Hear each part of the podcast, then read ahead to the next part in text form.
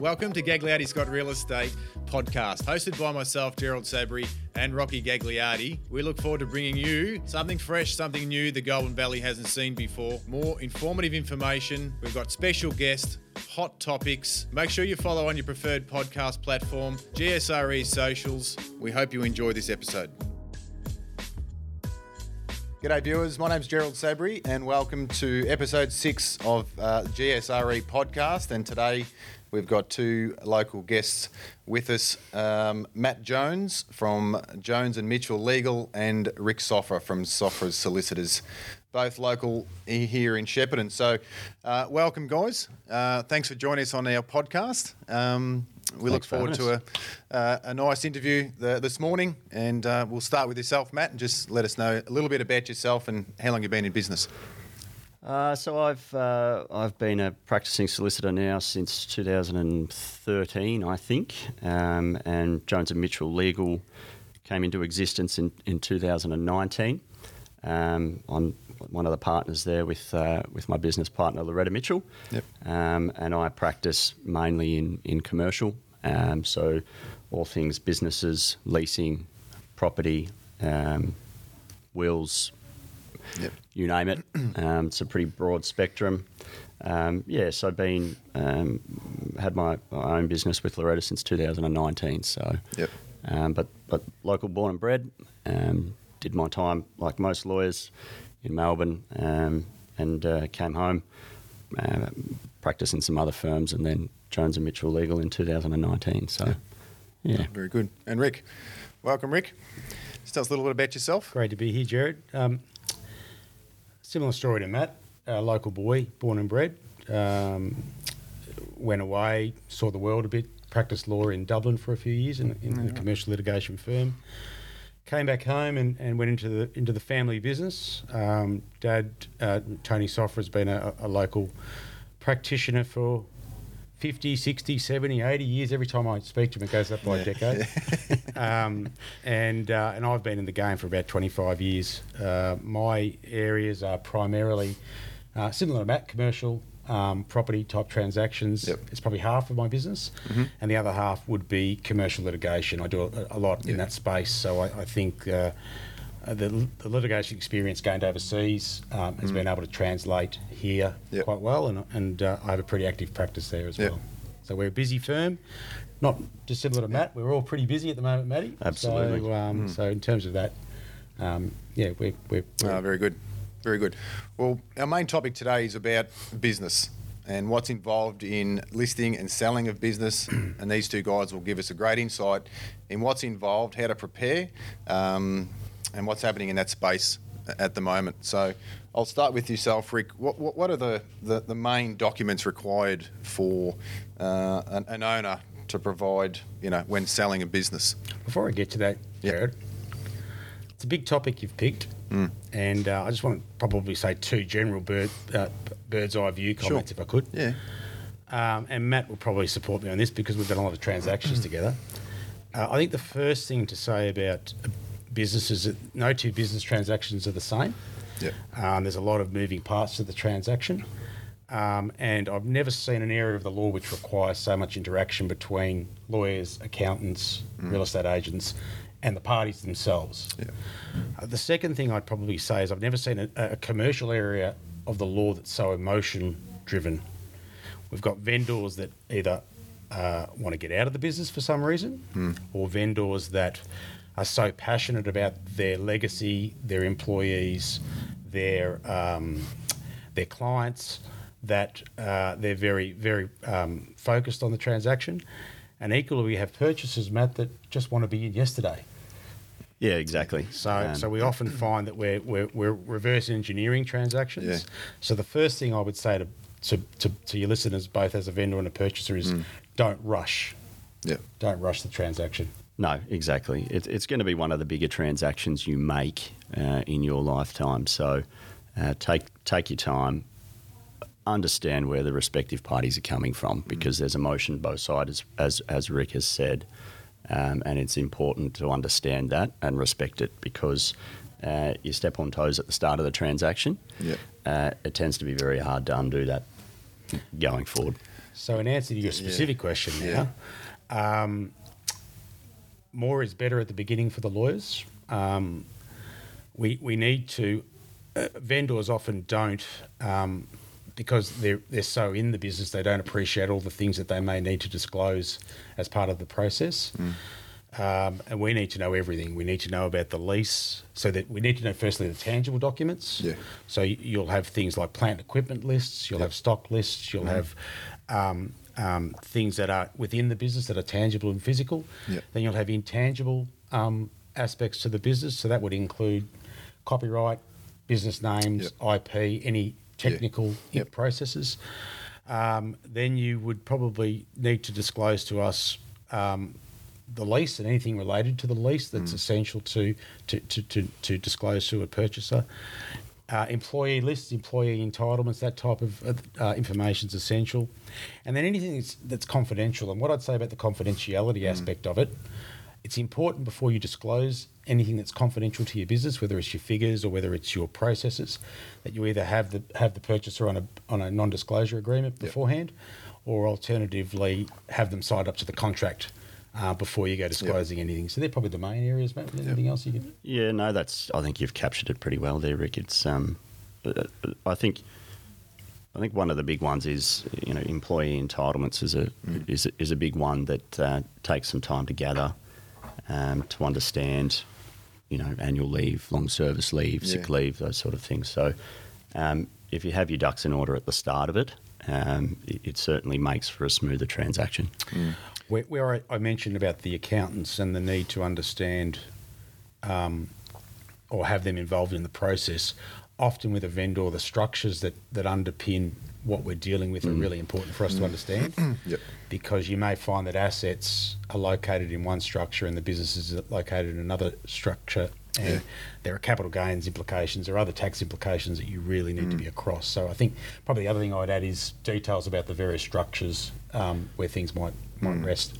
Absolutely. Yeah, you make a good point because even as agents, uh, I mean, it's very complex, and as agents, or for viewers really to understand the complexity of what is involved, I think it's it is can be misleading. Yep. And as an agent or agencies or agents out there that are dealing with business, it's it's tough.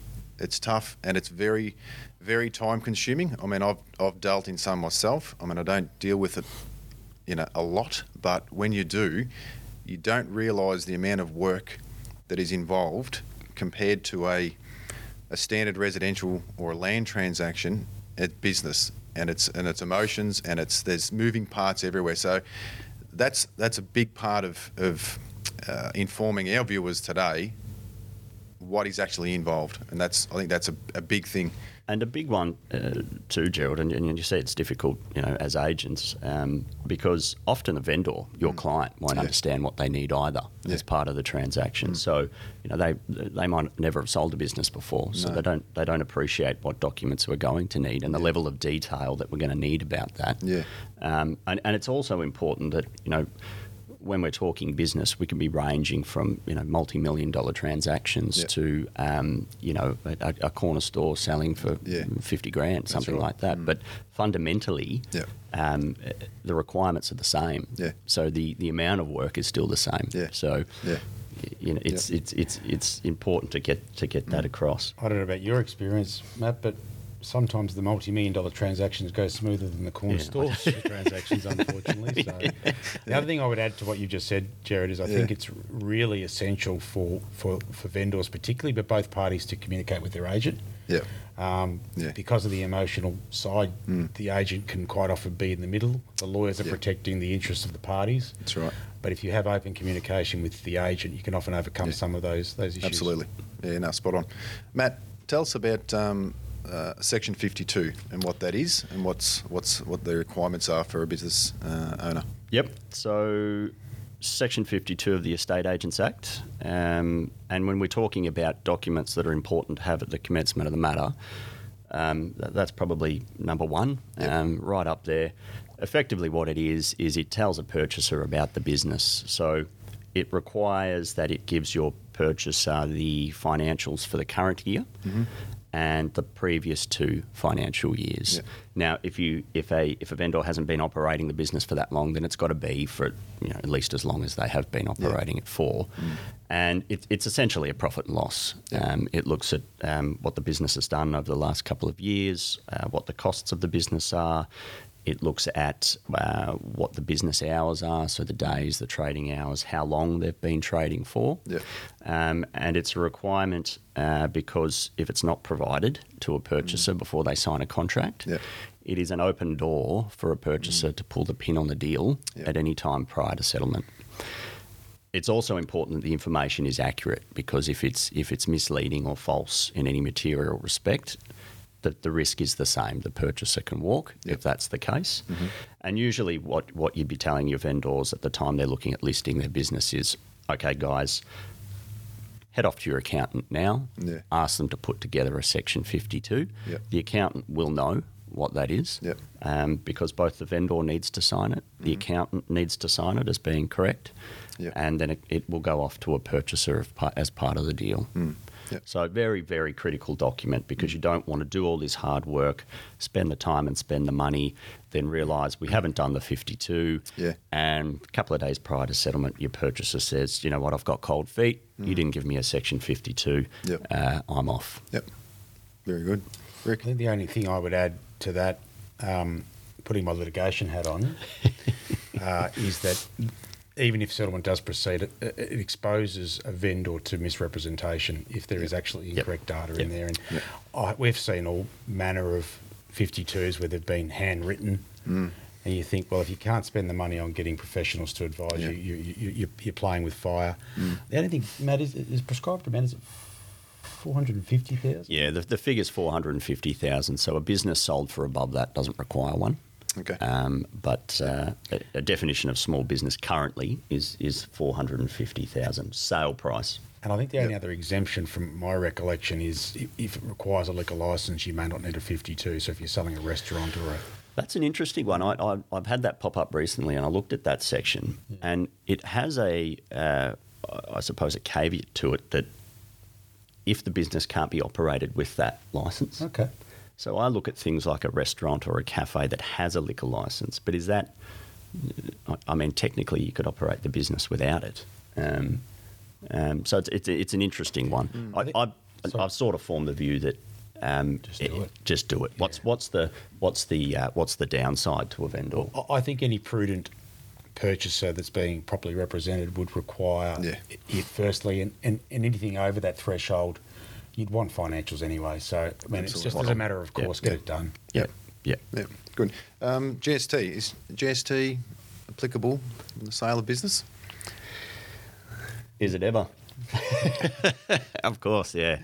Um, uh, G- GST again. It, it's one of the big questions to ask um, uh, at, the, at the start of the matter. Um, what we're looking for here. The first question is always whether the vendor is registered, Registered, or yeah. required to re- be registered for GST. if they're operating the business, um, very few circumstances would that, that not be the case that they weren't registered, but it, it's possible if the if the turnover is less than seventy five thousand.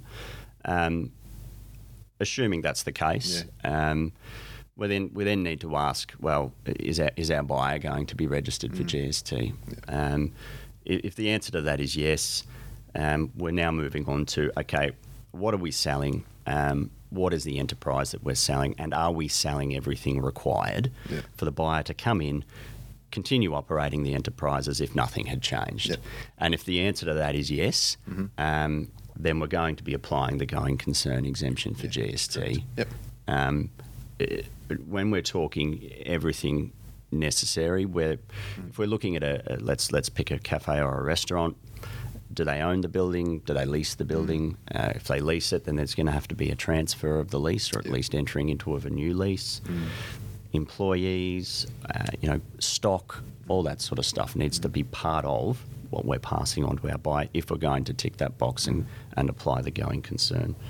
Um, Can, can there be issues with transferring of a lease during a transaction at all? Does that pop raise its head for, From a GST point of view, or well, just in general from the the, the land? Well, certainly it's, it, on the GST point. I think Matt's covered that, that Yeah. very well. But um, the only time that you have to give it a fair bit of thought um, is when you have a party that's buying freehold and a business together. Yep. And you want to make sure that you understand what the structures are on the vendor side and what the structures are on the purchaser side Mm-hmm. to make sure that, that the going concern provision or the GST provision applies to the right transaction. Probably a bit well, bit too complex to go in in this, in this forum, yeah, but that's, yep. if, if you're in a situation like that, you really need to, to take care. Um, transferring of lease or any discussion around lease matters is one of our biggest focuses. aren't they? We, we We're wanting to make sure, particularly from a purchaser's point of view, that there is there is no hidden monsters in the lease. Yeah. So there's no dispute with the landlord, or there's no no major infrastructures upgrades that are required. That there's a security of tenure for a period, Yep. so that they know that they've got something just behind them. Yep. And if they're not going to stay in that premises, that they've got plans to, to move, that they've thought about that. Um, from a um, from a vendor's point of view, you're really focused on making sure that the guarantor's released, but that's usually pretty pretty par for the course. It is, yeah, yeah. Anything else you can think of in terms? Uh, I, I, I mean, it, it- from a from a vendor's perspective, I think they need to understand that most leases um, will require that they pay the landlord's legal costs as part of the transfer process. Okay. It often gets um, that that they don't they don't realise that it's a pretty innocuous cau- clause in most leases that you'll find floating around. Yep. Um, but it's important that they understand that you know the landlord's got to give their consent. Um, so what we're really looking for is we've got a contract of sale signed.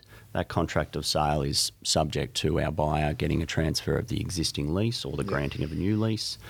And then we're approaching our landlord. Vendor is approaching the landlord and saying, okay, I have sold my business. I require your consent as a requirement under the lease. Yep. Um, because from a buyer's perspective, if we don't have that, well, what's the, you know, what are they left with? And look, one other fundamental point, and you've just Matt's last comments jogged my memory. One of the things that often crops up at the last minute is the is the credit requirements of it of the landlord of the incoming tenant. They may want to be satisfied that the tenant is a person of or, or a company of means. Yeah. And they'll have a, a list of things that they require, and of course, you get to the, the week before settlement, and you realise that the landlord hasn't been satisfied, and, and, mm. and everything goes mm. to hell in a handbasket. So you want to be onto that pretty quickly as a, mm. as a vendor that you've you've touched base with your landlord, and they know that it's coming. Yep. Yeah, and often, I mean, I don't know why, but it seems to happen very last minute. Um, and two of the only reasons, if, if the Retail Leases Act is applying to the lease, which in most cases it will, um, that the landlord can say no is if A, they don't think they've got the financial resources to meet the requirements of the lease, or they don't have the necessary business experience to operate a business of that nature. Yeah. And, and, and that's it. They're the only two reasons a landlord can say no. And they'd need some sort of decent Supporting evidence, evidence. to, to, to, Yeah. to, No, that's to really good. that. Really good information. Um, what about uh, during a business transaction and or post settlement? You've got restraints and so forth. Can you? That plays an important factor, I think, in a in a in a transaction. Can you touch on um, Sure. meaning of restraints and how that works? Well, restraint's probably an area that I've had a fair bit of exposure in the litigation side again. Um, uh, it's obviously um, often a hot topic. Um, I don't know how many vendors we've seen, Matt, that say, I will never, ever do this work ever again. and then three weeks later, they've been offered a job by a competitor and they're, and they're in, in, in the door again. And you go, Yeah. oh, what? A, anyway, essentially, the, the general proposition at law is a restraint of trade um, is void Yep. um, unless it's reasonable. So, uh, what the clauses we try to put in place in a contract set up that reasonable reasonable element. Yeah. Um, and what a court will often look at is a number of factors, but primarily um, it will be the area or the geographical area that you're restraining the party from. It'll be the term of, or the period in which you're restraining the party from doing doing what they propose to be doing. Um, and then they look at other factors like the bargaining power, whether whether the restraint is is reasonable in the circumstances. And the number one basis for a restraint being reasonable is if you are selling a business with a customer list and a, and, a- and a, and a and a um, Yep. and a value of goodwill that you want to preserve, and then Yep. if you go around the corner and open up another Yep. business, that's where a court will normally step up and say, "Well, that's that's not that's Yep. not appropriate." Yep. Um, we often put cascading clauses. You may have, have seen those in a contract, which which reduce the area and the time by degree. It might be 150 kilometres and three years, 100 Yeah. kilometres, and so forth. The reason we do that is is primarily there's the court has a discretion to read the clause down to a level of what it considers considers to be reasonable. Yep. and you don't want to be in a position where your clause is struck out totally because you haven't got that, Yeah, yeah. that ability. Um, from a purchaser's point of view, you would you would be very silly not to consider a, re- a restraint, Yep. um, uh, particularly if there are key personnel in the business hmm. that you want to make sure stay in the business, and if there is a real heavy reliance on the the goodwill aspect of the of the owner. So if the owner's the re- the reason people deal with that with that business, Yep. you want to be really thinking about restraint. Anything else? Hmm. Matt, you wanna add? I think it's it's it's it's important to consider who are you restraining. Yeah. If the vendor is, say, Rick Sofra Proprietary Limited, and the clause says the vendor is restrained from operating a similar business, etc., three years, and you're not restraining Rick Sofra, the individual, Yeah. um, you've got yourself a bit of a threshold issue um, as to who's actually bound and who's not. Yeah. Um, so that's where we come back to, as Rick was saying, um, rightfully so, consider who the relevant entities are from the start so Yeah. that we know when we're drafting documents who are we actually restraining. Yep. Yeah. Yep. Yeah. Well- Well, our standard clauses would, would normally extend it beyond the company to an individual, and often we'll see in that scenario Matt gave, Rick Sofra might not even be a director of the company that owns the business. So you want to re- you want to res, uh, restrain the individual that is Yep. is tied to the goodwill. So yeah, that's a good point. Yeah. Yeah, very good. Um, just some other topics about um, p- partners agreements, you know, within business. How important are they um, within business, Matt? They're very important. Unfortunately, you just don't see them very often, Gerald. No. You don't. Um, uh, often, what you don't see is the the, the buyer might be a uh, a company, and you've Yeah. got uh, two shareholders, which are mates or family. Yeah. Um, even worse, it's family tends. um, and they need to they need to have an agreement between them. Um, you know, a, a shareholders agreement um, about you know very important aspects uh, about the operation of the business. Things like uh, what happens if someone wants out, and what's the process for getting out. Yeah. Uh, what if someone passes away? What happens then? Um, things like insurance. Um, you know, do, do we need do we need what we call a, a, a key man policy, where one one person Yeah. passes, uh, which enables the um, the remaining partner to pay out the deceased shareholder, so that you know the family gets paid their money and um, and they continue on trading with the business. So Yeah. very important. Unfortunately, we we we. I, I, I won't speak for Rick, um, but I, I don't see them often enough. People uh, form the view that I know it'll, it'll it'll be okay, or they don't want to outlay the cost, which I which I can understand. Um, the best the best shareholders agreement is the one you don't have to use, um, the, the one that sits in the bottom drawer collecting Yeah. dust. Yeah. Um, Yeah. But at least if you've got one and an issue arises, you've already turned your mind to, to how that gets resolved. And all the parties have got to do is say, okay, we dealt with this at the start. We now know the footprint that we've got to follow. Here it is. This is how we resolve the dispute. But without it, it's, um, I- I mean, ultimately, Rick will, Rick will tell you it's a, it's a mess. Yep.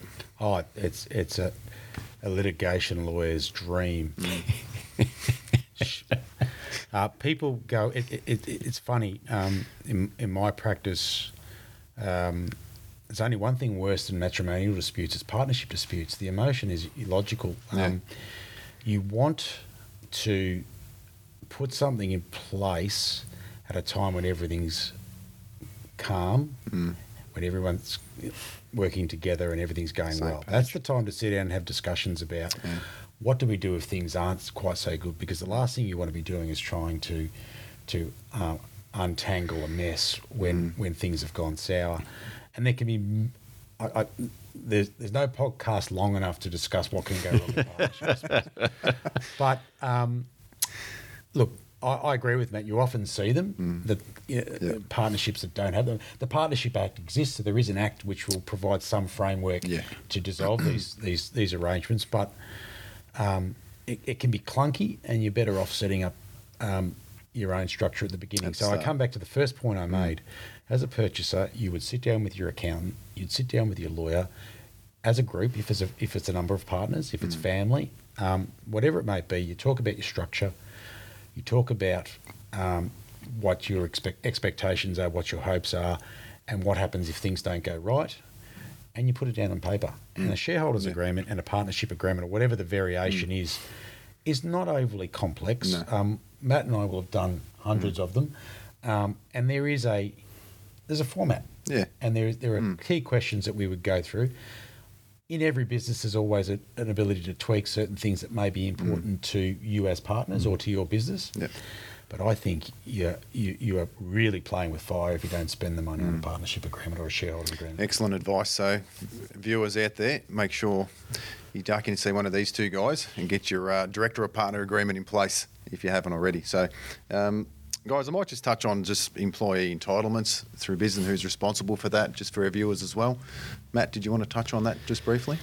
Yeah, I, I mean, probably as a, as a general starting point, um, you, you're probably looking at most employees transferring across. Um, I mean, that, that would be the position 90% of the time that, that, that, I, that I deal with, with uh, purchases and sales of business.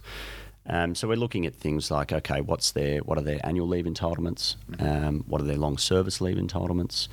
What are their, what are their personal leave entitlements? Um, and usually, what happens is we have a list of who they are, when they commenced, what their hourly rates are, what the accrued entitlements are, and at settlement, there's usually an adjustment. Yep. So um, if we the sale price is four hundred thousand dollars and we've got fifty grand worth of employment employee entitlements, that's usually a, a deduction from the price, um, and settlement's completed and the purchaser takes over those employees, and those employees' entitlements transfer across Yep. as if nothing had changed, as if they'd been employed by the purchaser from day one.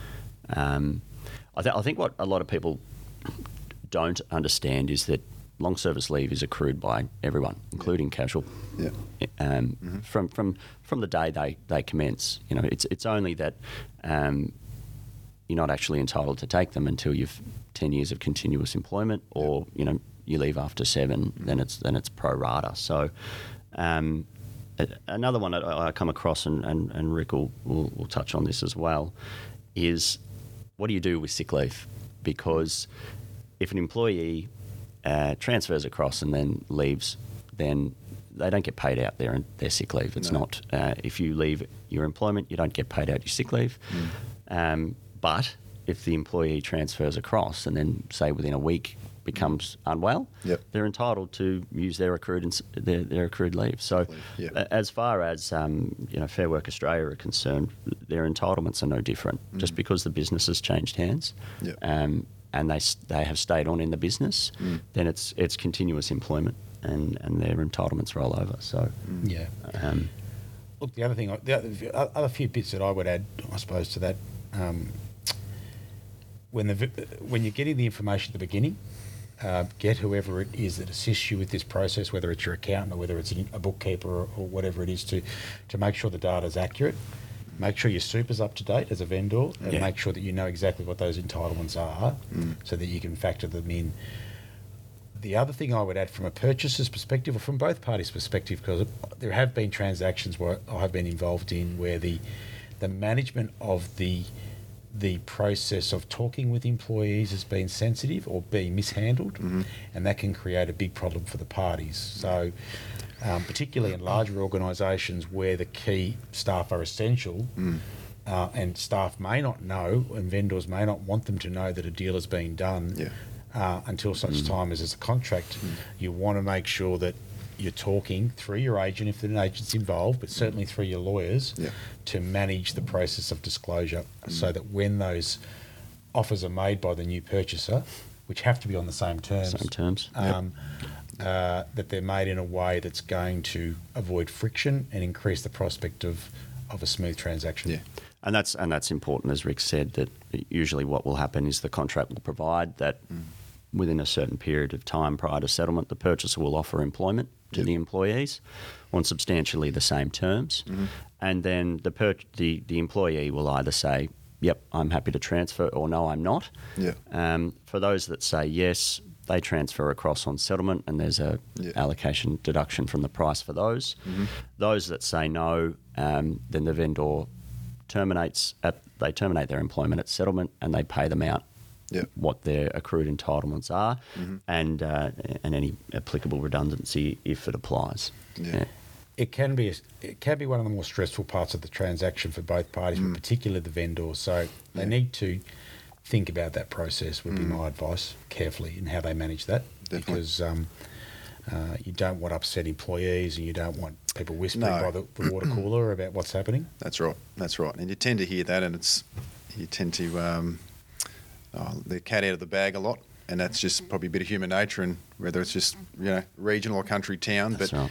you know it's a small town. Everyone, everyone, everyone Well, talks. you know, and- if, a, and- if a transaction falls over because you didn't do a Section 52, which Yeah. of course down here you heard Matt, you'll definitely do, uh, and then all of the employees know that the vendor's out the door, um, it, it, it can really unsettle the business. So you, you don't want that to happen. yeah, yeah. Is there any other topics that you guys want to want to t- touch on? Has there been a a curly deal that you can enlighten the viewers on Oh. that might be you know? Um, What, what, I, what I'd say, look, my, my, my number one bit of advice to a purchaser is don't kid yourself. Go in with open eyes, ask the questions that need to be asked, um, because often you go in thinking, um, it's all positive, I'm going to make this work, and you turn a blind eye to what's obviously there. Yeah.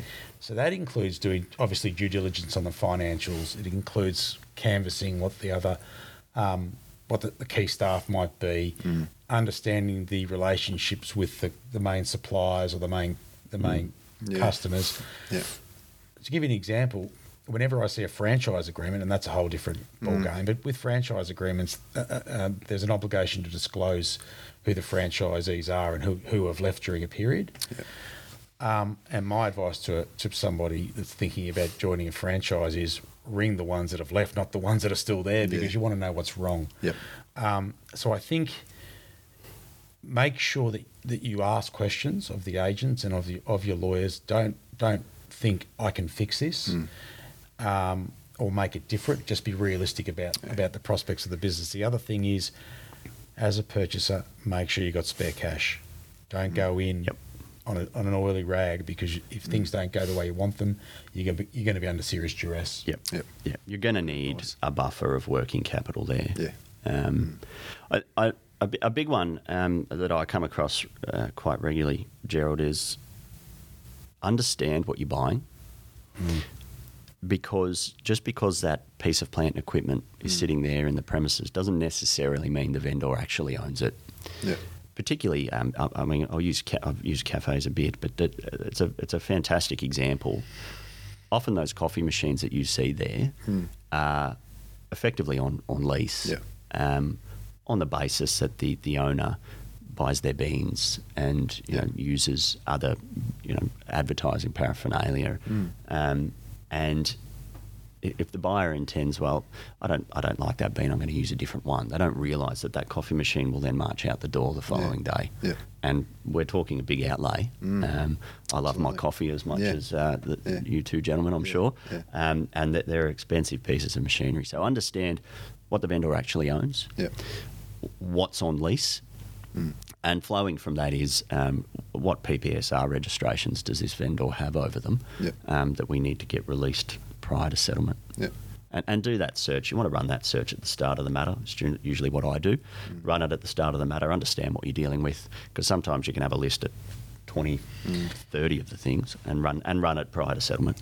That comes back to that point I made at the start, Gerald. Um, Matt and I have been involved in transactions where we've had to reverse engineer the transaction because the parties are so keen that they've already moved in, Yep. and the and the vendor's already left, and you've got PPSR Yeah. registrations, and you've got cars that need to have uh, roadworthies, and you've got staff entitlements, Yeah. and we just look at each other and laugh. Basically, we go, "Wh- wh- "Why?" Yeah.